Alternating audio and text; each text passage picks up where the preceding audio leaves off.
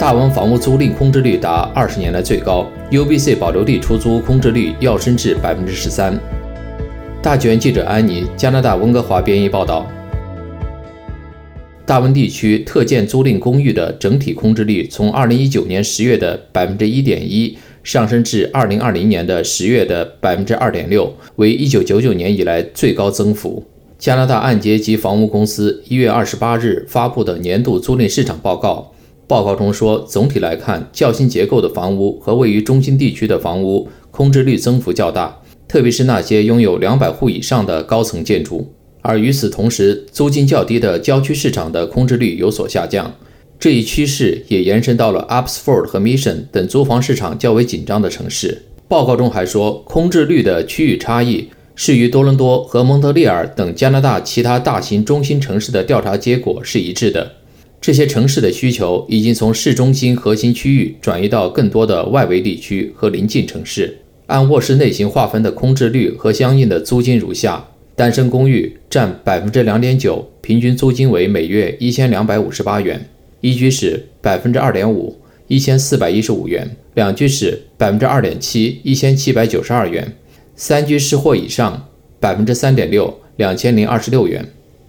尽管空置率有所上升，但报告指房东仍面临挑战。该地区只有百分之零点二的出租房源是年收入二点五万元或以下的家庭可以负担得起的。对于年收入四点七万元或以下的家庭来说，只有百分之二十三点九的市场房源他们可以负担，并且只有百分之十二的房源有卧室。这凸显了这一年收入范围家庭所面临的进一步挑战。虽然整体租赁市场在二零二零年有所松动，但这些数据结果强调出了一点。显得不平衡和压力仍然存在，特别是对于低收入的租房者家庭来说，负担得起被认为是指个人或家庭在住房上的支出不超过其收入的百分之三十。报告指出，在温哥华，疫情对租房需求的下降有一定影响。需求下降的原因是年轻人和服务行业的从业人员的失业，这两种人的租房比例过高，这些影响仍在继续。对于十五岁至二十四岁年龄段的人来说，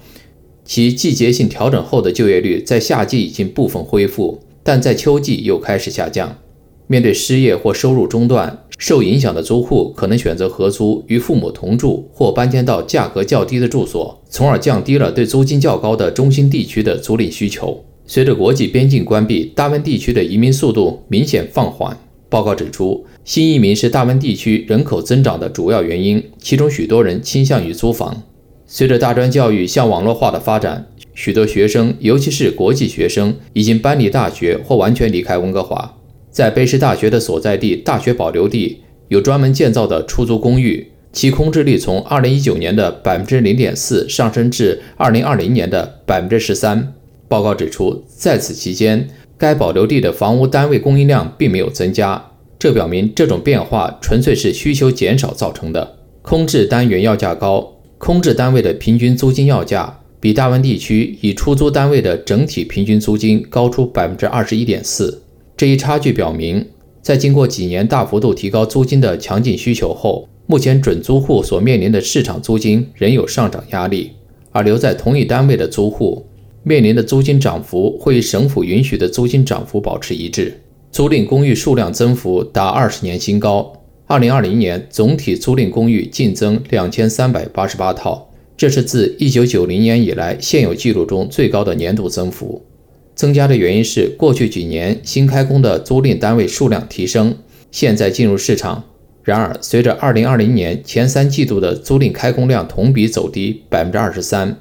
目前租赁需求的不确定性有可能导致未来几年的租赁完成量出现缺口。温哥华黄金地段租金走低。在该地区的主要租赁市场中，同类型公寓单位的平均租金整体上涨百分之二，低于二零一九年的百分之四点七。温哥华一些高租金地区的租金走低，